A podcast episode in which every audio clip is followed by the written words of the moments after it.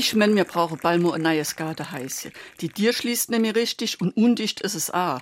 Die Polstre für die Stiel sind immer ganz klamm. Ach, so schroh ist unser Gardeheiß hier doch gar nicht, wie du immer machst.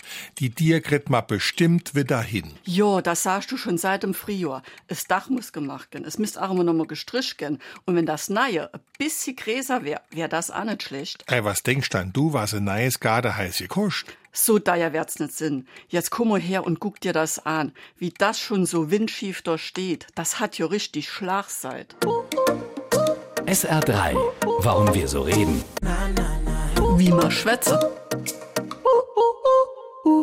Von der Schlagseite ist immer dann die Rede, wenn etwas krumm und schepp ist. Das kann jemand sein, der zu viel getankt hat und über die Straße torkelt, ein Baum, ein Gebäude oder wie gerade gehört, ein Gardeheißchen. Der Begriff kommt aus der Seefahrt. Dass insbesondere Segelschiffe nicht kerzengerade im Wasser liegen, ist normal. Man spricht von der sogenannten Grängung. Das bezeichnet die seitliche Neigung von Wasserfahrzeugen. Ursache dafür kann Wind sein oder eine verrutschte Ladung unter Deck.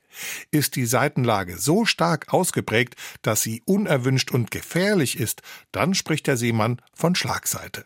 Ab dem 17. Jahrhundert wurde der Ausdruck dann auch für Menschen benutzt, die zu tief ins Glas geschaut haben. SR3.